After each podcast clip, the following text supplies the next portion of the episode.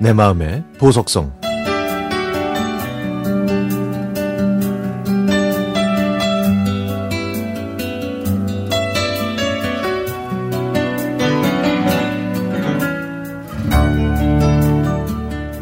몇 년 전에 직업 군인인 아들이 결혼했습니다. 그때는 별로 한 게 없는 것 같았거든요.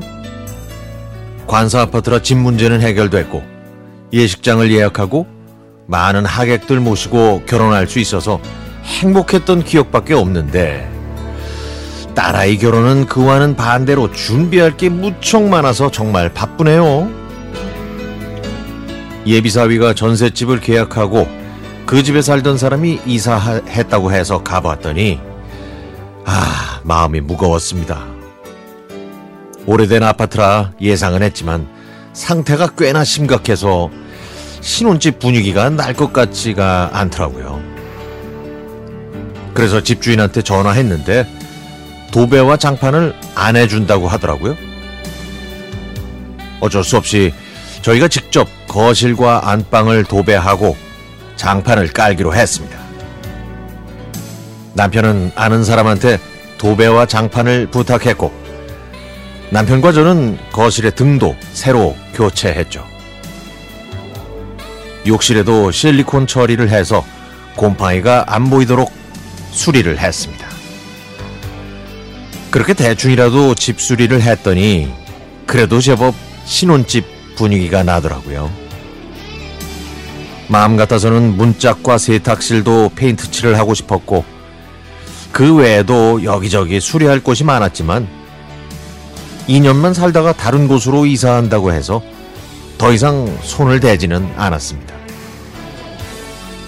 또 가전제품을 사러 갔는데요. 아이고, 얼마나 비싼지. 텔레비전과 냉장고, 김치냉장고, 또 에어컨, 세탁기, 건조기, 가스레인지와 에어프라이기, 밥솥까지. 아이고, 천만 원이 넘는 전자제품을 구입하고 나니까 정신이 벌쩍 들더라고요. 딸이 5년 동안 모은 돈으로 결혼식까지 버티려면 절약하고 또 절약해야 할 것 같았죠. 앞으로 사야 할 주방용품도 많고 침대와 가구도 필요합니다. 욕심이 별로 없는 딸은 좋은 것보다는 상대적으로 싼 용품을 구입하고 싶어 했지만 저는 좋은 물건을 사서 오래 사용했으면 했죠. 사돈댁에서는 자신들이 집수리를 해야 하는데 저희가 한 게 미안하고 고맙다면서 선물을 보냈습니다. 바쁜 사돈댁을 위해 시간이 되는 저희 부부가 주말에 잠깐 시간을 냈을 뿐인데 딸과 사위도 좋아하고 고맙다고 해서 한시름 놓았죠. 딸의 결혼을 준비했더니 아 이게 아들 결혼보다 훨씬 힘드네요.